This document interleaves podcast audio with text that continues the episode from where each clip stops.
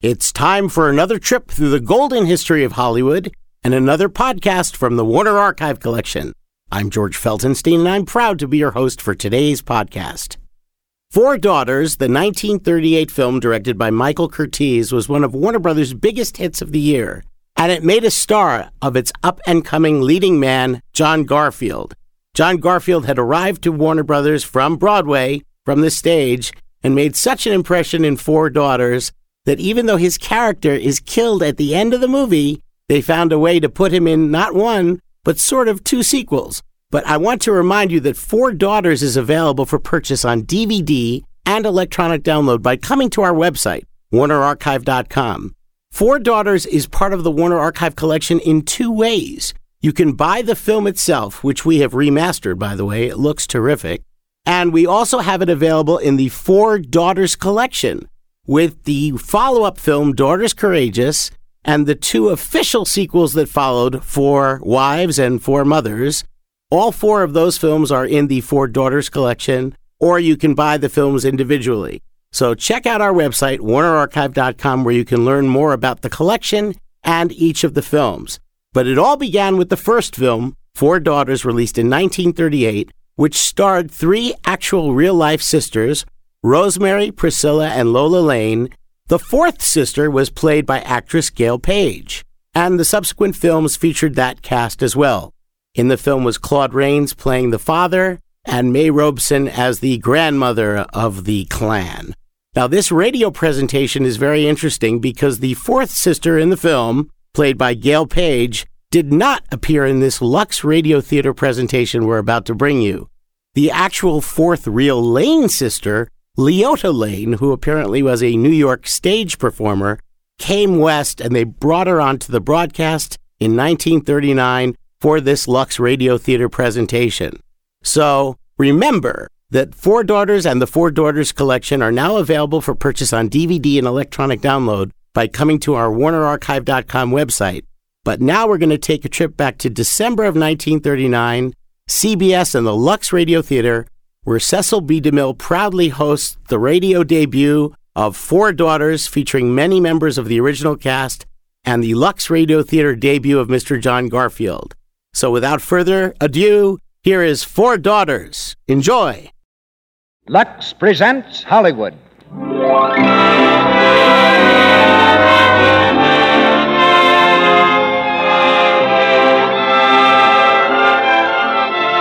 The Lux Radio Theater brings you John Garfield, Jeffrey Lynn, and Priscilla, Rosemary, Lola, and Leota Lane in Four Daughters.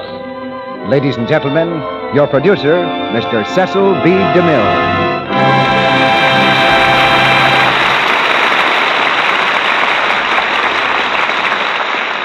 Greetings from Hollywood, ladies and gentlemen. Tonight in our play, Four Daughters, we take you into an American home one where the overwhelming problem of bringing up a daughter is multiplied four times.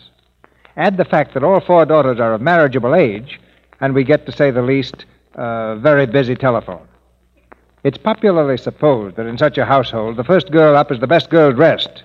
But thanks to our product, Lux Flakes, one budget can cover four wardrobes quite gracefully. In fact, it's, it's little feminine miracles like this that Lux Flakes thrives on. Our family tonight could be your own family if you have the necessary number of daughters, because it's the gaiety, courage, and affairs of the heart of four daughters that are vital to this drama. On the screen, the Warner Brothers production enjoyed such popularity that a sequel called Four Wives will soon be released. Tonight, in our adaptation of Four Daughters, we have John Garfield, Jeffrey Lynn, and Priscilla, Rosemary, and Lola Lane from the original cast. And we have an unexpected Lane as the fourth daughter. You've seen Priscilla, Rosemary, and Lola in many motion pictures. Leota Lane has appeared in New York musical comedies and recently has been studying for Grand Opera. When we heard that she was visiting her mother and sisters here in Hollywood, we leapt at the opportunity to cast four sisters as four daughters. Besides having four members of one family, we have another unusual statistic tonight. Five of our stars are newcomers to the Lux Radio Theater. John Garfield makes his first appearance at our microphone in the role which gained him screen stardom. You'll hear him as, as Mickey Borden, the embittered composer who somehow contrives to make cynicism a lovable quality. Jeffrey Lynn, another young man whose career received powerful impetus from Four Daughters, will play Felix, his original role. Mr. Lynn is the only one of our stars tonight who knew exactly where to find our stage door. And, let me add, no grass has had a chance to grow in front of that door this week, with so many stars beating a path to our microphone. Now we raise the curtain on Act One of Four Daughters, starring John Garfield as Mickey, Jeffrey Lynn as Felix, Priscilla Lane as Anne, Rosemary Lane as Emma, Lola Lane as Thea, and Leota Lane as Kay.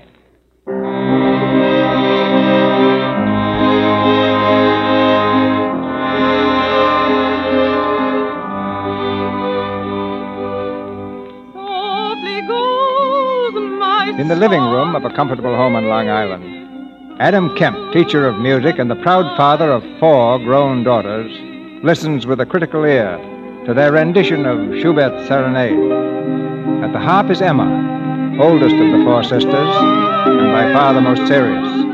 At the cello, Thea lends grace and charm to the ensemble. The voice you hear is Kay's. Kay is the really talented member of the family and the most ambitious but the liveliest, prettiest, and youngest of the four is Anne. No, no, no. Stop, stop.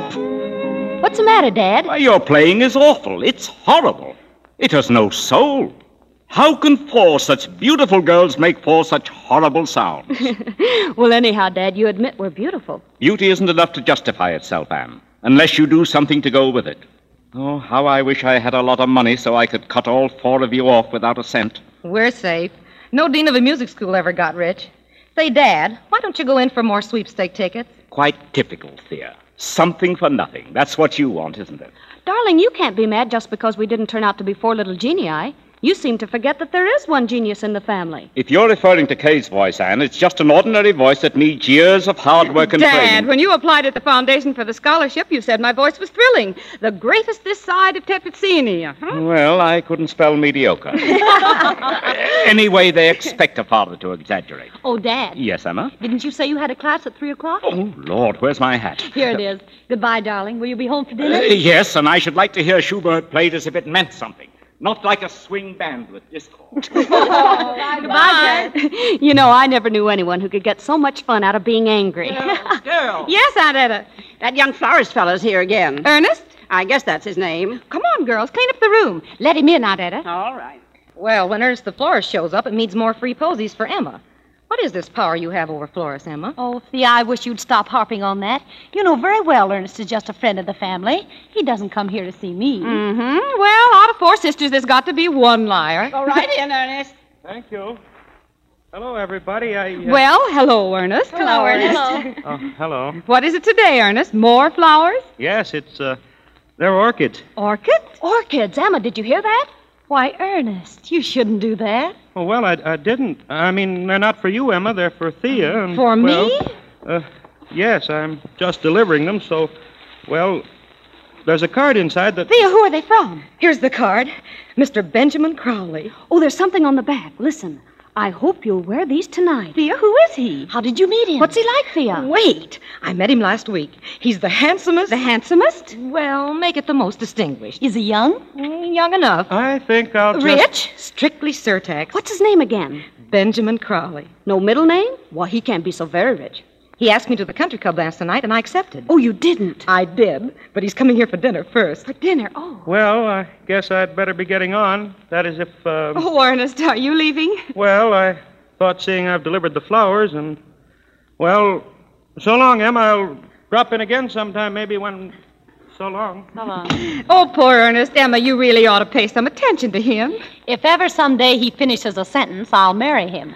Oh, dear. We're trying to wish a bow on Emma, now Thea has a real one. Everything has been so beautiful. I want things to go on just the way they are, always. I don't want anything to change it at all, ever. oh, don't be silly. Can you imagine anything worse than a house full of old maids? Oh, say, if I'm going out tonight, I'll have to borrow your wrap, Anne. Do you mind? All right. And, Kay, do you have a pair of stockings? I've got one good stocking. I've got another. That'll make a pair. Oh, thanks. Isn't it wonderful? Every time a limp beauty goes out, the rest of the household automatically becomes a nudist colony. Say, is Mr. Ben Crowley worthy of all this fuss? Sure he is. He's got money, and I want money, lots of it.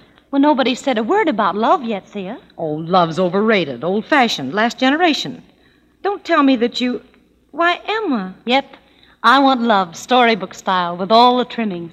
A knight in shining armor on a white horse. Fantastic. Of course it is. Where you're going to find a white horse these days. Oh, Anne, tell them I'm right. About love, I mean. Well, I don't think you are. I wouldn't mind mothering someone, a kitten or a puppy or a baby. But I want fun, lots of laughs. And the married people I've seen, well, they seem a little short on laughter. Well, I don't care. I'll take a chance. And Anne, you're going to like them. I doubt it. Anne. Well, I don't want to like him. He's got no right to come courting you. I don't want to see this family broken up. oh, why meet trouble halfway, Anne? He hasn't proposed to Thea yet.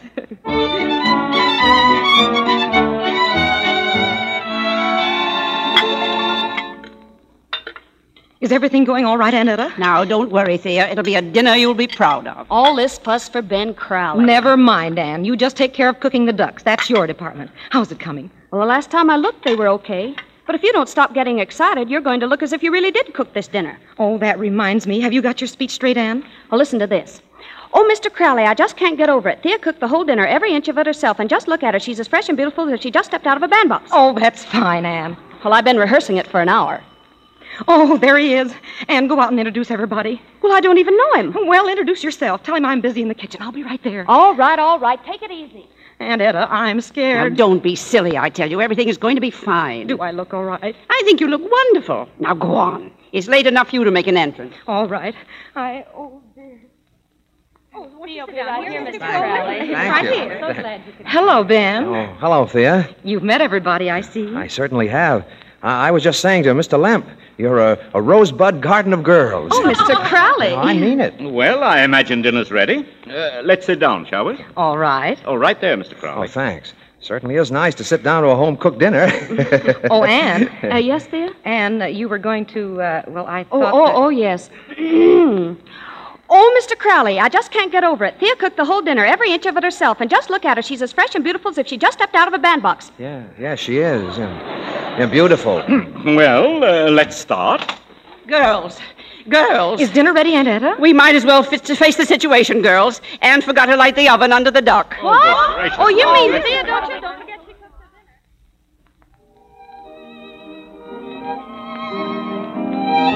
anyway, Thea, what I wanted to say is. Yes, Ben. Well, Thea, uh, the fellows at the Boosters Club think I've, well, I've a pretty good future in this town. Of course, Ben. Go on. And if if I'm going to have a future, well, a man ought to look ahead i- into the future, so to speak. Oh, yes, Ben. Well, Thea, what I meant is, I, I'd like to share that future with you. With me? Yes. Oh, Ben.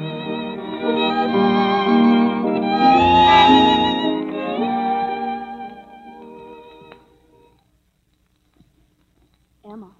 Hmm? Are you asleep, Emma? I would have been. Oh, what do you want, Anne? Emma, do you think Thea really loves Ben? Well, She's going to marry him, isn't she?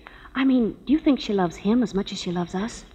well, it's It's a different kind of love, Anne. Ah, I should think it is. You certainly can't compare what you feel for someone you hardly know and what you feel for your own family that you were born into and have lived with all your life. Well, sometimes it's more. You mean to say a stranger could come in here and mean more to me than father and Aunt Etta? My own sisters more than you? Mm-hmm. well, you're certainly not very worldly wise. oh, Emma, don't let's get married ever. Let Thea and Kay if they want to, but not us. We'll grow old together, beautifully and gracefully. Wait and see. We'll both look just like Whistler's mother. Yes, but if we don't get married, how are we going to look like anybody's mother? You'll feel differently one day, Anne. You're a lot younger than I am. A couple of years. What's that? Emma, there isn't anyone. I mean, you haven't met anyone. Of course not. I mean, you and Ernest. Does Ernest look like a knight in shining armor? No. As long as he's the only man on the horizon, I guess I'm headed for the shelf. The Limp family is going to have one old maid. Two. And we'll have a cat. A tortoise-shelled one.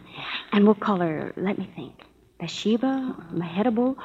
No, Topaz, because she'll have the most beautiful yellow eyes and the longest, hey, most... Hey, wait a minute. Don't make her too beautiful. We want her to be an old maid, too.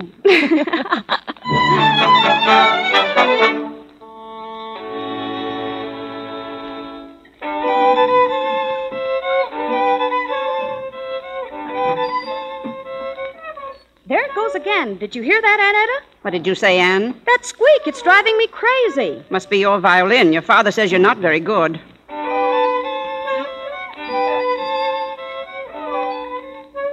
It isn't my violin. Listen, there it is. Seems to be outdoors. Why, it's someone swinging on our gate. Swinging on our gate. It's a man. Well, for heaven's sake, go out and tell him to stop. Well, you can bet I will. Hey, hey, get off that gate, will you? Oh, hello. This your gate? I have an interest in it, yes. It isn't much good for swinging. You know that, don't you? I've swung on it for 18 years. It's done all right by me. Evidently, my standards are much higher. The fault lies with you, not with the gate. With me? Sure, no leverage. That's your trouble. Mind if I show you? Well, after all, it's your gate. Now watch. There. You see? A little pressure on the ball of the foot, weight evenly distributed, and there you are. Say, that's pretty good. Mind if I swing with you? It's okay with me, but stay on your own side. Thanks. you know, this is the third or fourth happiest day of my life. You're new around here, aren't you? Yes. My name's Felix. Felix Dietz. D E I T Z. I'm an old friend of the Lamp family. What? An old friend? Oh, slight exaggeration. My father was a very good friend of old Mr. Lamp's. I'm his daughter, and he's not so very old. Well, Miss. Uh... Anne, Anne the gate swinger.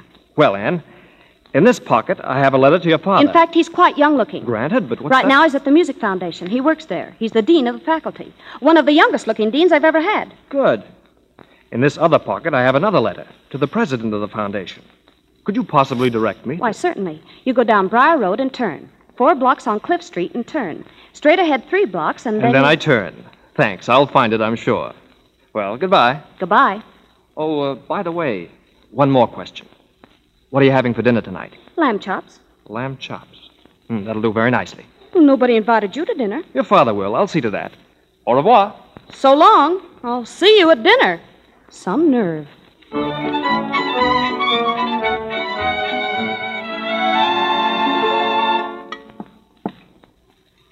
Take my advice, Anne. Don't set that extra place. He won't be here. I've seen him. He'll be here, Emma. He can swing on a gate. He's got letters to Dad and the Dean, and he tolerates lamb chops. Well, that doesn't mean he'll be invited to dinner, Anne. He'll not only be here for dinner, but he'll tell us where to sit. He'll say grace, do the carving, make all the conversation, and help himself to a second portion of dessert. That's my impression of Mr. Deeks. And my impression of your impression is that he sells vacuum cleaners or something or other. Well, whatever he's selling, you'll buy it. Come in, young fellow. Thanks.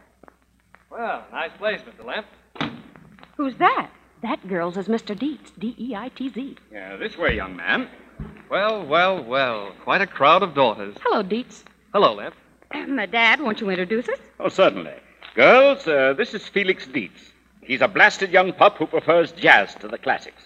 He's arrogant, disrespectful, argumentative, conceited, and I like it. Oh, You forgot to mention that I have no talent whatsoever. You've been telling me that all the way home. Oh, they can tell that by just looking at you. Well, I'm Thea, and you look talented to me, whatever you do. Thank you. I compose. I'm Kay. What do you compose? Trash. Uh, modern tone poems, I call them, Miss Kay. How nice. I'm Emma, positively the last sister. Go ahead, produce more. I'm not the least bit tired. Well, come on, come on. Dinner's ready. Well, I thought you said there weren't any more sisters. Who's this? Uh, this is Felix Dietz, uh, the son of my old friend. Oh, this is Aunt Etta. I'm so glad you're here. Thank you. You know, I'm going to sit right next to you at dinner, and we're going to hold hands under the table. Strange how I cotton to you. You know, girls, he's the nicest thing that's come into this house since the electric percolator. I imagine we'll be seeing him often. Uh, you know the president of the foundation, don't you?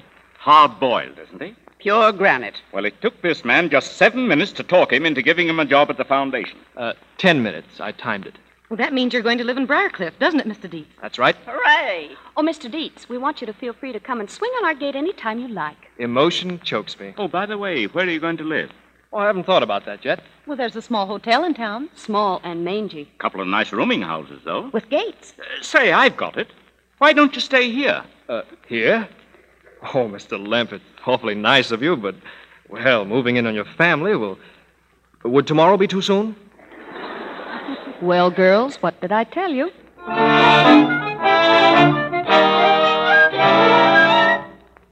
Maybe we're in trouble. really, girls, I can't get over it. A few hours ago, we never heard of a young man named Felix Dietz, and now he's practically a fixture in this house. I thought I'd choke when Dad asked him to stay with us. Did you see Aunt Etta's face light up, though? She's fallen for him completely. Why, she's downstairs now, rearranging the living room furniture to suit Felix's taste. Well, if you ask me, life and laughter's finally come to the limps. I think Dad asked him to stay because he wants someone around to argue music with. Well, okay, maybe Dad figured we could use the room and board money. Did you ever stop to think of that? You know, Felix may not be such a nuisance after all. What do you say, Anne? I say that if Felix Dietz demanded a hundred a month to live here, you girls would move heaven and earth to scrape it together. What? And furthermore, at the very thought of his being in this house, your collective heart thumping is causing enough vibration to crumble the walls of Jericho. Nuisance indeed. You're falling in love with him, all of you. Oh, Anne. Well, what about you, Anne? I suppose you're immune to the Dietz charm. I can laugh at all of you. Remember me, Annie, the sister who never got her man or wanted him.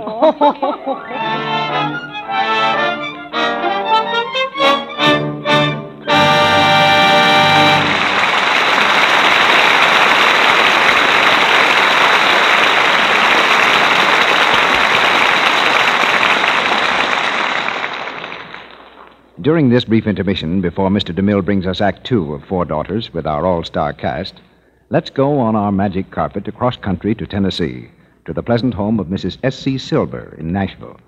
She has a 13 year old grandson, Frank, and here he comes now. Hi, Grandma. Oh, Frank, look at your feet. You're all wet and muddy.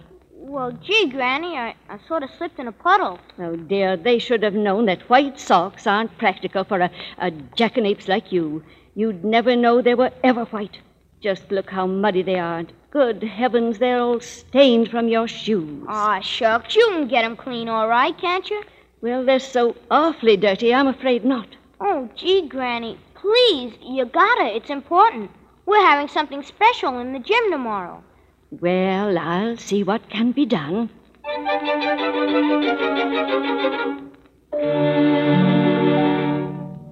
Well, you know, I got out the Lux Flakes and made some extra rich suds and washed the socks thoroughly in them. And you should have seen the water. It was filthy. But when I finished, the socks were white as snow. And next morning, when I gave them to Frank, he said, Gee, Granny, they're slick. They look like you bought me a new pair. Just like a boy. Well, that scene, ladies and gentlemen, was based on a letter Mrs. Silver wrote us. Those socks were a tough problem, but Lux scored again. Lux Flakes not only do the difficult and unusual tasks well, they do your everyday tasks, like stockings and underthings, house dresses and sweaters, and all washables, thoroughly and safely, too. That's what Mrs. Silver found, and that's what you'll find, too. Lux suds are so rich and active, they simply float out the dirt and leave your things bright and fresh looking. There's no harmful alkali, no cake soap rubbing to fade or streak washable colors or hurt sensitive fibers. Use Lux for all your woolens, everything safe in water alone, and of course, for your pretty house dresses and printed silks, stockings and underthings. Be sure to buy the thrifty large size box of Lux Flakes. The fine sheer flakes are so pure, a little Lux goes a long way. Now, our producer, Mr. DeMille. The curtain goes up on Act Two of Four Daughters, starring John Garfield as Mickey, Jeffrey Lynn as Felix, Priscilla Lane as Anne, Rosemary Lane as Emma, Lola Lane as Thea, and Leota Lane as Kay.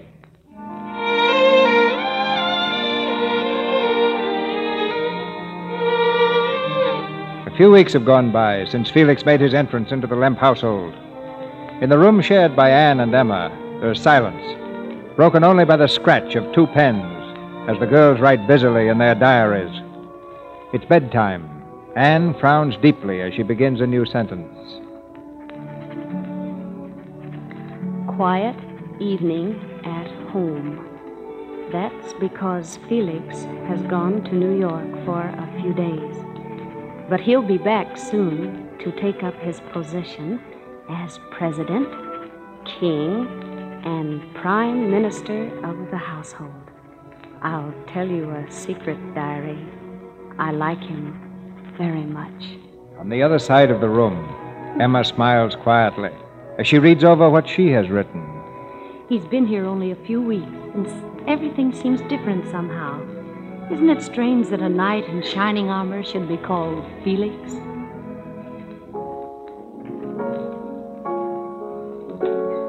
You know, Felix, I don't mind you wasting your time, but please don't waste it on my piano. Quiet, Mr. Lamb. This is my own composition. You wrote that thing? Why? Ever hear of the Manhattan Academy of Music? They've announced a competition for native born composers. That's me. And first prize is $1,000. We'll use it to buy you a new piano. Oh, so you're going to win first prize, are you? With that collection of cat calls? Oh, come on, come on. You've got a class to teach at three. There's still half an hour. I'm waiting for Mickey Borden. Who's he? He's an arranger I picked up. He's going to help me orchestrate my composition. It's criminal wasting another person's time. Oh, it isn't exactly a waste of time. Mickey's out of a job right now. Well, you tell him for me that orchestrating this st- thing is one step lower than being out of work. Will he be here soon? He's an hour late now, but he might not get here at all. He might not get here next by next week or. Well, it was my impression that only trombone players oh, drank. Mickey doesn't drink. He's just a little, well, unpredictable. Ah, I'm glad to hear that. No completely sane person could do a good job on that stuff. well, I'll see you at the foundation. Now, don't be too late now. Okay.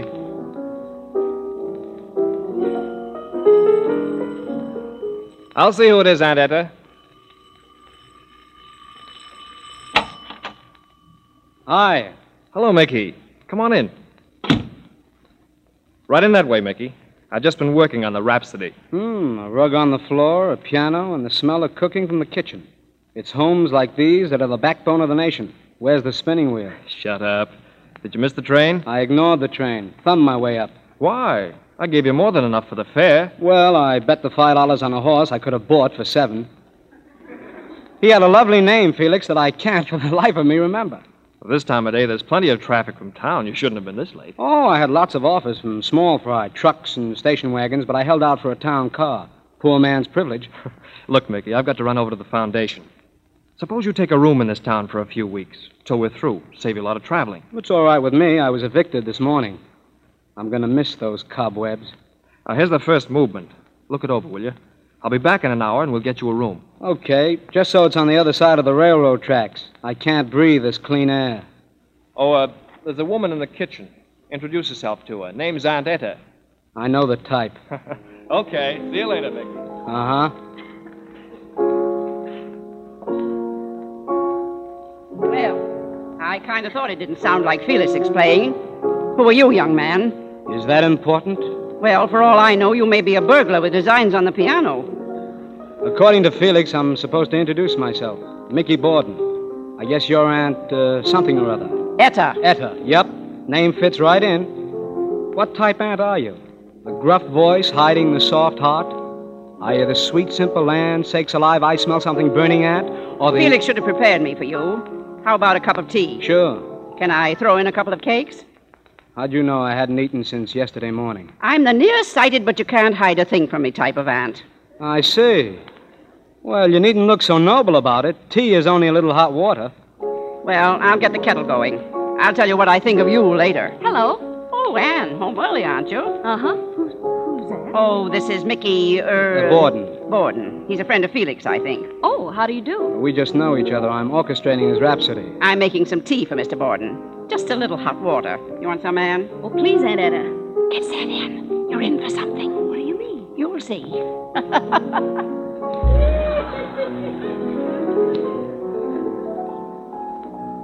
Got a cigarette? Sure. Cork tip, no less. Here you are. Light it for me, will you? What? Oh, all right. Here, Mr. Borden. Okay. Say, is that part of Felix's composition? No. This is something of my own. Why, it's beautiful. It stinks. Oh, well, you're probably right. Just making conversation. All the same, I hope you're not entering that in the competition. Around these parts, we want Felix to win. Can't enter it if I wanted to. It's only got a middle. Only got a. You mean you only wrote a middle? No beginning, no end? Just the middle. Well, do you think it's right to leave a song dangling in midair with no face or feet? Why not? Well, for one thing, a full bodied composition might easily win first prize. I wouldn't win first prize if I were the only entry in the contest. Well, it seems to me that mathematically you'd stand a fine chance. Do you think they'd let me win? Those guys up there? Up where? Who? They. The fates, the destinies. Whoever they are that decide what we do or don't get. Oh. They've been at me now for 28 years. No let up. First they said, let him do without parents. He'll get along. Then they decided he doesn't need no education. That's for sissies. And right at the beginning, they tossed the coin. Heads he's poor, tails he's rich. So they tossed the coin with two heads. Then for the finale, they got together on talent. Sure, they said, let him have talent. Not enough, of course, to let him do anything on his own, anything good or great. Just enough to let him help other people. It's all he deserves. Well, you put all this together and you got Michael Bolgar. Bolgar? That's the name I was born with. I thought if I changed it, I'd throw him off the trail. Didn't work. well, of course, you know you're very silly. Who asked you to listen? Well, you're insulting a person who believes that a man decides his own destiny. That is, if a man has enough ambition and enough courage. well, I guess I deserve that. Still, I know enough about music to tell you that if you finished your composition, you'd. I tell you, they won't stand for my winning. They're sitting up there, working overtime against me. What some people will do for time and a half. we won't talk about it anymore. I can see it's a painful subject to you. Oh, it's my favorite subject. Talking about my tough luck is the only fun I get. Aunt Etta! Aunt Etta, help! Wait a minute. Were you smiling just now? I think so, yeah. I wish you'd do something for me. What? Throw your head back and laugh uproariously. Why? No reason, just laugh. uh huh, just as I thought. You don't know the first thing about laughter. I see the sort I'm up against the gay young thing type, unimportant species. Well, it isn't the quality of your laughter I'm complaining about, it's your attitude. Attitude? When I asked you to laugh, you wanted to know why you should, as if a person has to have a reason to laugh. They might have a reason not to. And someday I'll give you a little talk on the difference between a laugh and a giggle. Oh, my goodness. Aunt Etta, help! Help! Hello.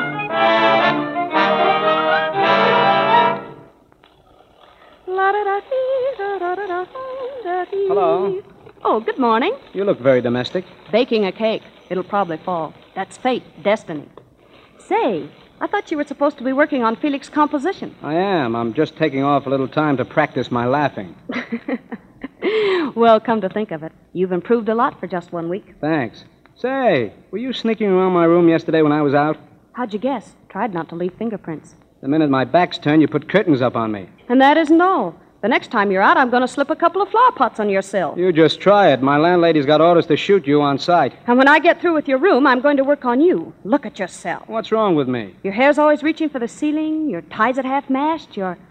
And there's something about the state of New York that I think you ought to know. Huh? What? In the state of New York, a crease in the pants is strictly constitutional. What do you say, Mickey? Uh, I'll think about it. Swell.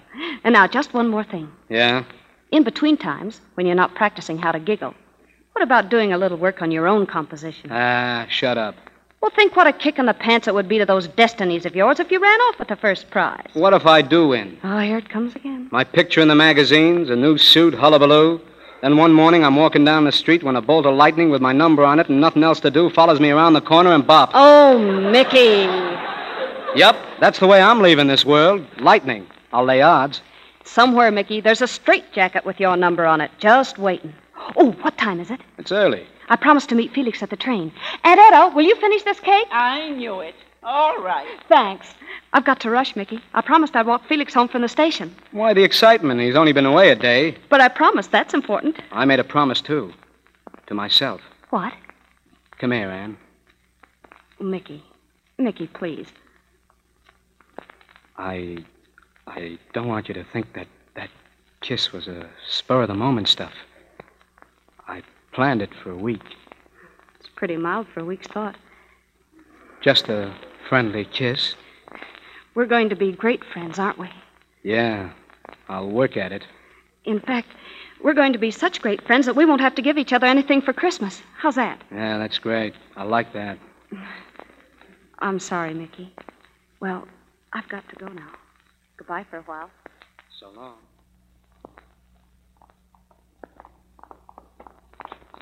Home again. Ah, it's great to be home. The old town hasn't changed a bit. Say, listen. When I promised to walk home with you, I didn't think it was going to develop into a foot race. Slow down. Sorry, Anne. Well, that's better. Do you know, Anne, that your eyes are very beautiful? Why, Mr. D. They are. Know something else? I love you. What? I said I love you. Excuse me, I didn't. qu- What did you say, Felix? I said I love you. I won't say it again. Oh, well, thanks. Since when? Since the moment I first saw you. You can't be original when you're in love. Oh, Well, well, what? that was in the nature of a proposal. I expect something in the nature of an answer. Well, of course I adore you, Felix. That's a good start. But couldn't we go on just this way, you know? Lots of laughs. We could be married and still go on laughing. There have been cases. I love you, Anne. I can't swing on a gate, and I don't know much about anything else, but I'll try to make you happy. You're this crazy world to me, Anne, and the insane world before this, and the mad world to come. I... Oh, Felix. What? Let's hurry, shall we, darling? Hurry. I I want to tell the family right away. You want to. You mean. Well, come on!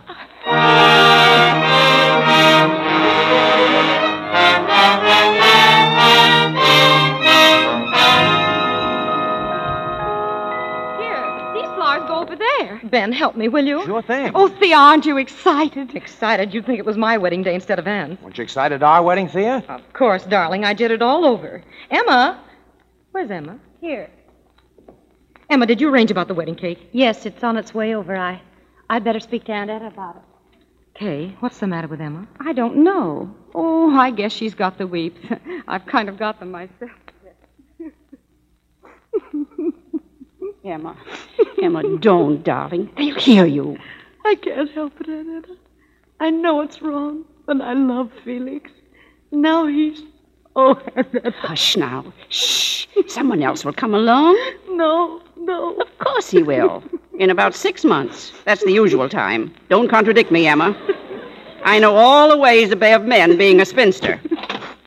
Etta, where's Anne? Have you seen her? Yes, I did, and don't get so excited. Well, where is she? She went out for a walk with Mickey. A walk on her wedding day? Well, why not? Lots of girls get the fidgets on their wedding day. Walk will probably do her good.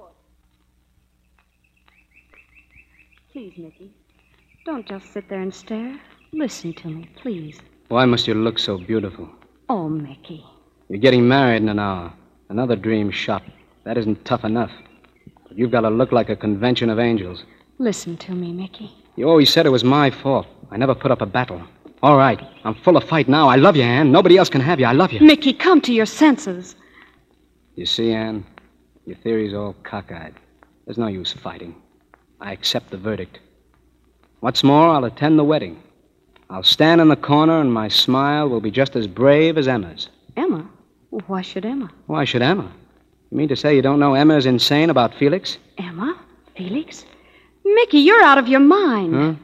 Well, I guess when you're used to standing on the outside looking in, you can see things others can't. I I don't know what you're talking about. Poor Emma. That night when you told everybody, I was watching. She went white as a sheet, ran out of the room. No. When she came back, her eyes were red from crying. That that made me feel very close to Emma. But it wasn't that. It couldn't have been. It was because of me, because I was getting married. Oh, don't you see, we've always been so close. No, I don't believe it, Mickey. You're only saying it to frighten me. All right, go home. Get married. But it isn't true. You were lying, weren't you? Yes, that's as good a name for it as any. No. You weren't lying. You weren't. Oh, Mickey, what can I do?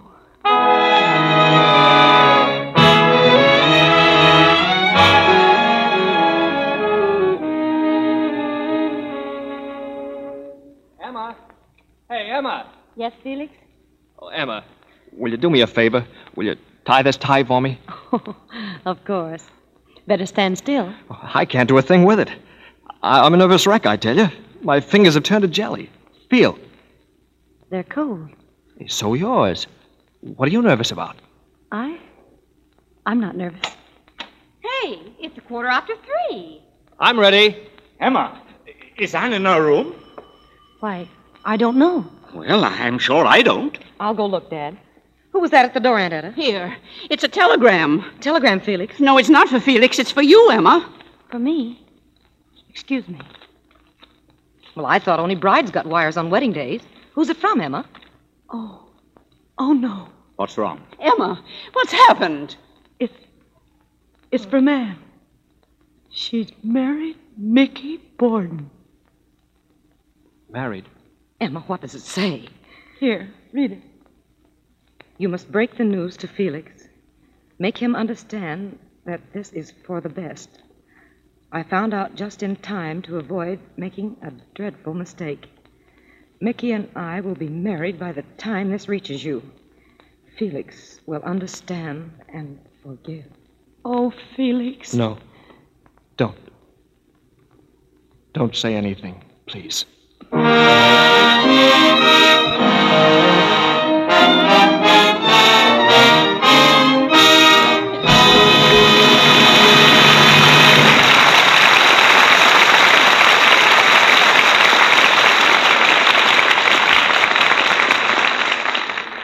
In just a moment, Mr. DeMille brings you Act Three of Four Daughters with John Garfield, Jeffrey Lynn, and the four Lane sisters. Every now and then, don't you ask yourself what you want most in life? And I think pretty often your answer is happiness. Well, that's really what we all want, Mr. Ruick. Happiness for ourselves and for those we love. Yes, Sally. And it makes me think of something Mrs. Ruick was telling me this morning. She was telling me about a friend of hers, a young bride, who wanted happiness but felt it slipping away from her. You know, Helen, I want Jack to be proud of me more than anything else in the world. Of course. And he is, Jane. I don't know. You see, Helen, he used to be so proud of me, of my appearance. And everywhere we went, he sort of, well, you know, sort of showed me off and everything. And now, well, I just have the feeling that he isn't quite so proud of me.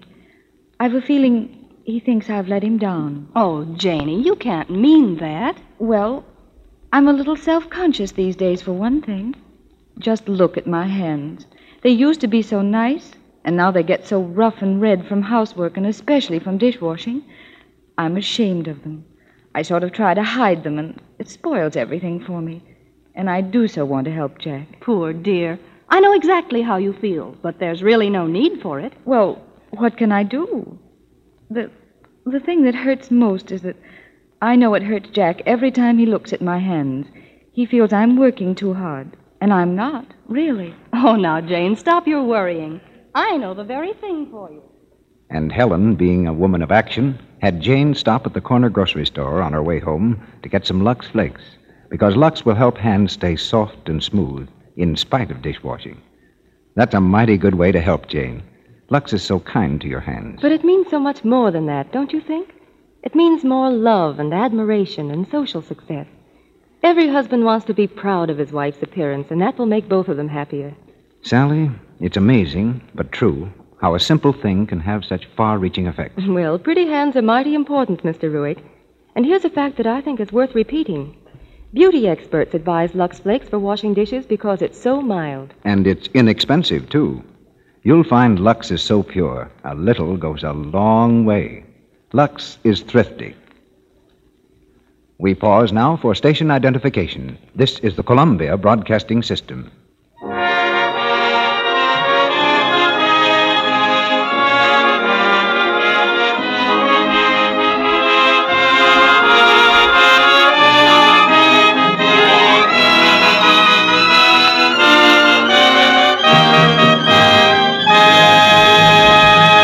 We continue with Four Daughters.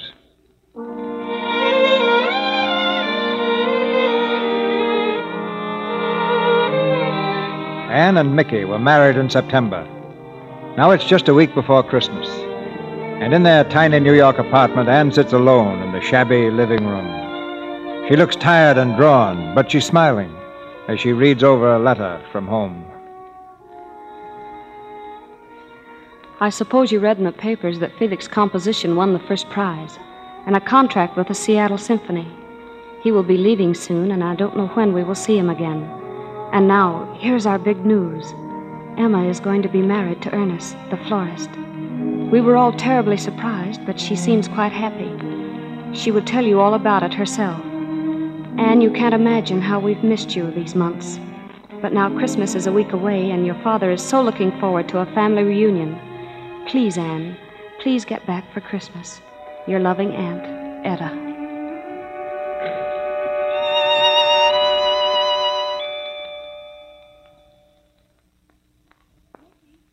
Mickey, Hmm? What?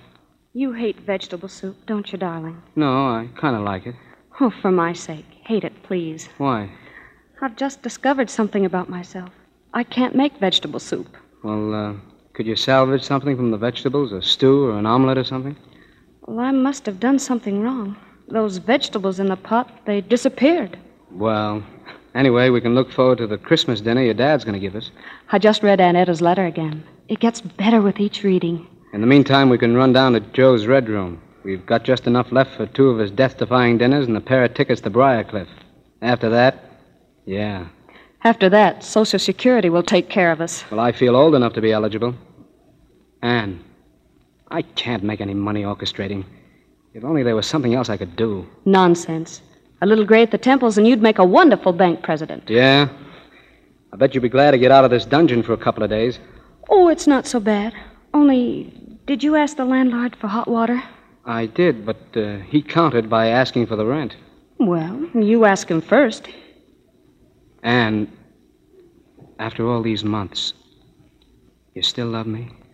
It's only four months. Sure, I do. You really do?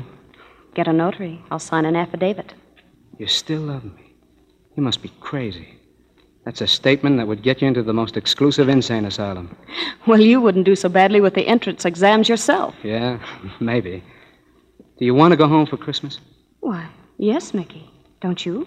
Okay, okay. I, I just wanted to make sure. Why, Mickey? I met a fellow today who was trying to set up a combination for South America. You mean a band? Yeah, yeah. He, he wants me at the piano. It'd only take $300 to get us there. I could raise it someplace, but we'd have to leave right away. Oh, Mickey, Yeah? now it's my turn to ask you a question. These past four months, have you been happy? I've been closer to it than I've ever been before. Then why do you suddenly want to traipse to South America? Perhaps to give its lightning a chance at me. Only fair. If you weren't married, if you didn't have me, you'd get there somehow, wouldn't you? I guess so. I'm holding you back. That's right, that's right. That's what I told this guy. I said, I can't go. I got a wife around my neck who wants to go home for Christmas, and I think more of her than I do of your job. Thanks, darling.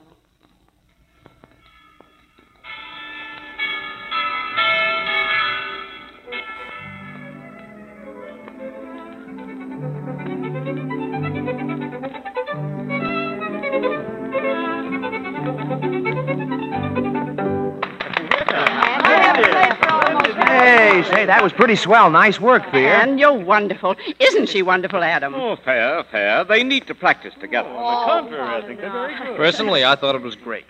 You ought to get home more often, Anne. Thanks, Felix. Well, who'll have what's left of the turkey? Ernest? Well, yes, I wouldn't mind I guess nobody'd mind. Come on, Emma. You can help. All right. Wait, Aunt Etta.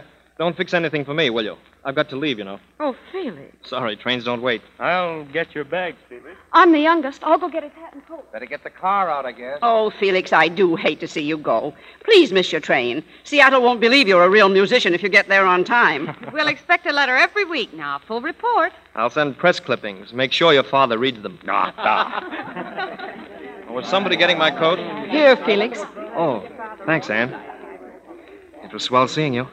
It was swell being here. You know, Anne, whoever said out of sight, out of mind was a liar. Shakespeare probably said it. He said everything. Yes. Well, goodbye, Limp. So long, Dietz. Wait a second, will you? Oh, so long, Mickey. Not yet. I'm going to drive you to the station. Okay, thanks. Well, bye, everybody. Bye, So long. All right. Well, there he goes. Come on if you want some supper. I'll help Aunt Anne, Yes, Emma? isn't it grand for all of us to be together again? Seems almost like a dream. So much has happened. Felix a success. Three of us married. well, I almost am. Ernest wants to make it soon. Emma, I've got to know. You and Felix, I I thought you were in love with him. I was. I guess we all were. Looking back, the day you were going to marry Felix, I thought if the world should end now, it would only be an anticlimax. I know better now. And I really owe it all to you, Anne. To me. You see, if you'd married Felix, I suppose I'd have gone on all my life thinking I'd missed my Prince Charming on his white horse. But when your telegram came, well, everyone just went to pieces. That is, everyone but Ernest. But he was so quiet and so capable and, and so dignified. that started it. It's funny how long you can be around people and not know how much they really mean to you. Now take you and Mickey. Emma, stop. Anne, what's the matter? Oh, nothing. I'm just. Well, have I said anything that. Anne, you're happy with Mickey. You are, aren't you? Mickey does everything he can to make me happy. He tries very hard. Felix, Yes? I asked Ben to let me drive the car because this is my last chance to tell you that um, I'm sorry I busted things up for you. Oh, ancient history, Mickey. Forget it. Messing things up, that's where I shine. There's one saving grace, though. I usually end up at the bottom of the pile. How have things been going with you, Mickey? No complaints. Been working? After my fashion. Everything all right, then? Head above water. That's good. Do me a favor, Mickey. Huh? How much do you need? Oh, no. I've been lucky lately. Let me lend you a little something to tide you over. Don't you ever get tired of being such a swell guy? It would bore me stiff. No, thanks, Felix. I, I- I can't take it. Why not? I don't know. Maybe it's because I'm a new man. The old Mickey would have taken it. The old Mickey was no fool. Well, there's the train. You haven't much time to lose. You got your ticket? Yes, everything. Oh, Mickey. Yeah? Here. Take this, will you? What is it? I told you I didn't need any. Please. It's for Anne. Use it any way you think. That'll make her happy. So long, Mickey. So long. Good luck.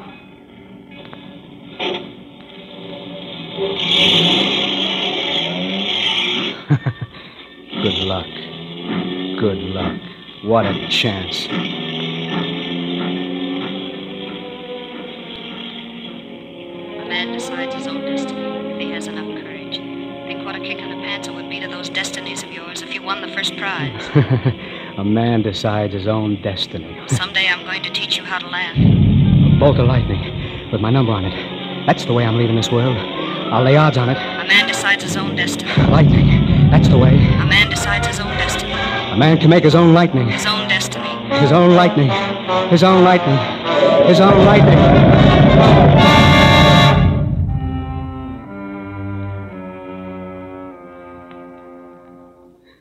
Oh, please, Doctor, tell me. Is he very bad? I'm afraid so. It was a bad accident. There's no chance for him. No chance at all. Oh, Mickey.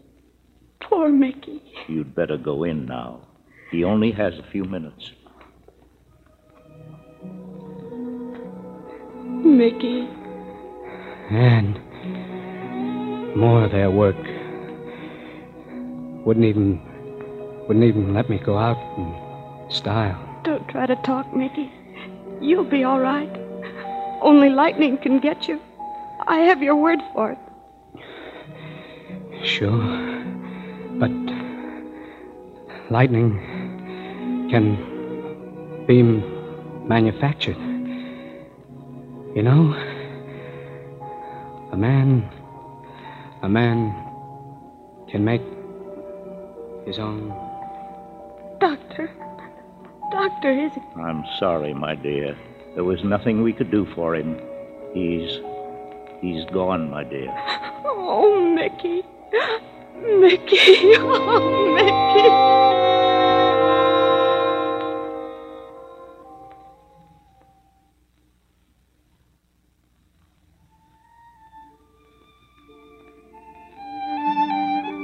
No, no, no. Stop, stop.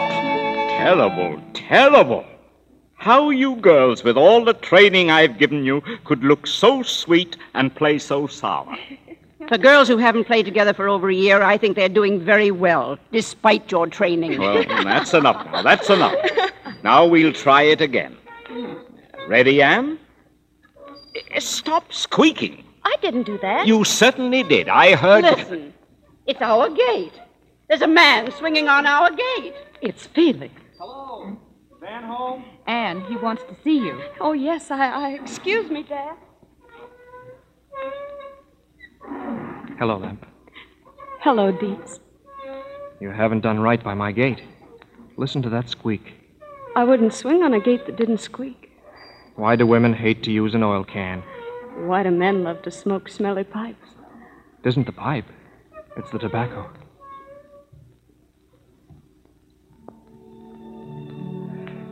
And whoever said out of sight, out of mind, is still a liar. Oh, Felix, I'm so glad you're back. I came back for you. For me? Didn't you know I would someday? Oh, I hoped you would. But if you came back for me, then. Then what are you doing on that side of, side of the gate? Oh, Anne.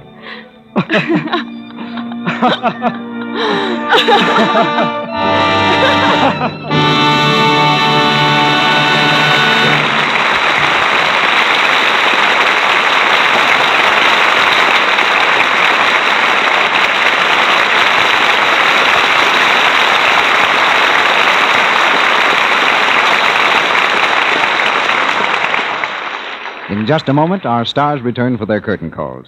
But first, I'd like to make a timely suggestion. And of course, that means a Christmas suggestion.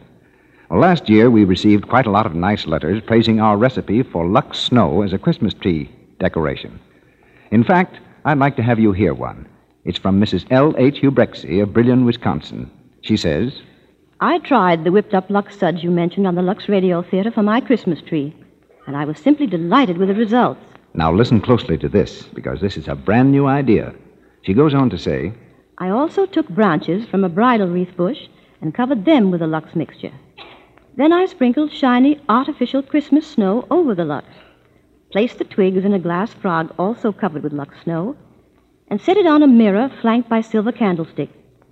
I used this on my New Year's holiday dining table. the result was beautiful, and my guests complimented me on my originality. Now there's an idea for you. There's lots of ways you can use Lux to make your Christmas more beautiful. For your tree, of course, for your wreaths, and as table decorations. Now here's the way you make the snow. Get a large box of Lux flakes, pour it into a bowl, add two scant cups of lukewarm water, and beat with an egg beater to the consistency of thick whipped cream. Then, take handfuls of the snow and spread with your fingers along the branches of your tree. When you're finished, your tree looks as if it had been out in a snowstorm. It's really beautiful.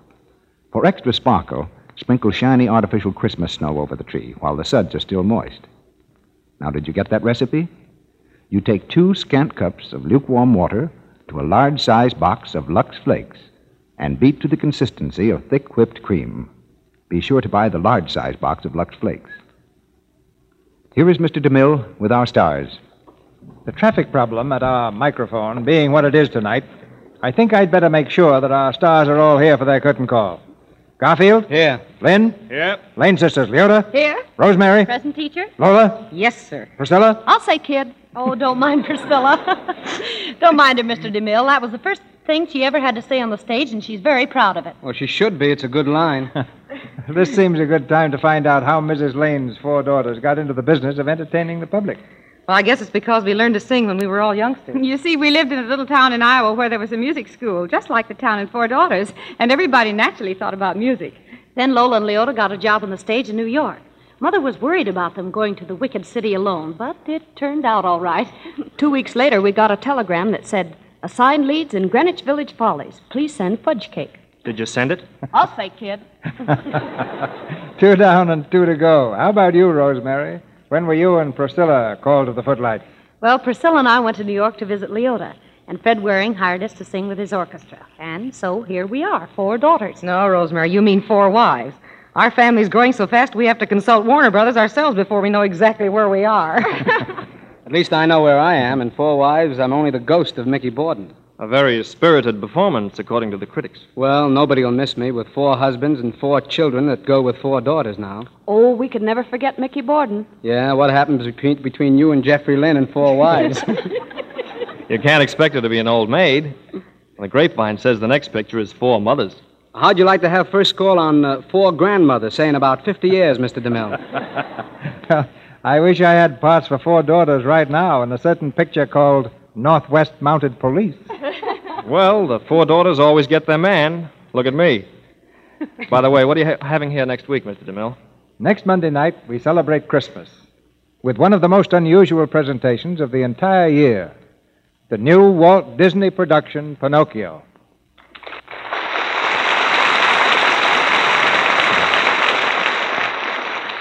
Early in the year, Pinocchio will receive its nationwide motion picture release. But next Monday night, you'll have your first opportunity to hear this successor to Snow White and the Seven Dwarfs. Pinocchio is a lad with a great capacity for getting into trouble, and his classic story has charmed grown ups and children alike in every country in the world.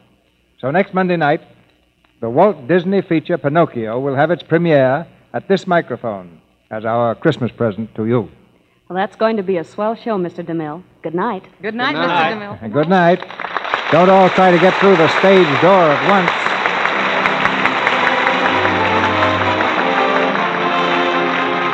Our sponsors, the makers of Lux Flakes, join me in inviting you to be with us again next Monday night when the Lux Radio Theater presents Walt Disney's Pinocchio.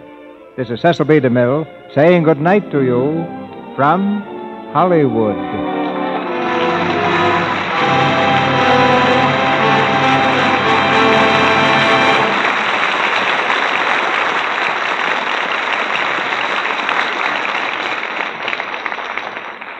Heard in tonight's play were Wallace Clark as father, Clara Blandick as Aunt Etta, Hal K. Dawson as Ben, Lou Merrill as Ernest, and Harry Humphreys as Doctor. Our music was directed by Louis Silvers. Our Lux Radio Theater production of Four Daughters has come to you with the good wishes of the makers of Lux Flakes, the tissue thin soap flakes used by smart housewives everywhere and by the great picture studios here in Hollywood to protect the million dollar wardrobes you see on the screen. Your announcer has been Melville Royk. This is the Columbia Broadcasting System.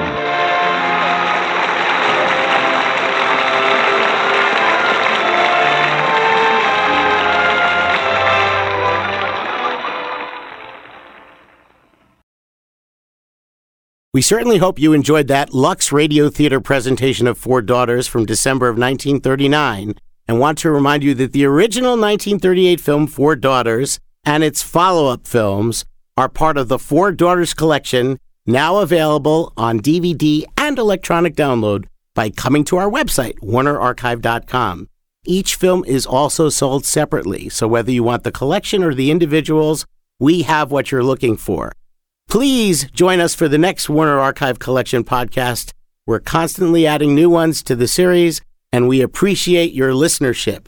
Enjoy and have a great day.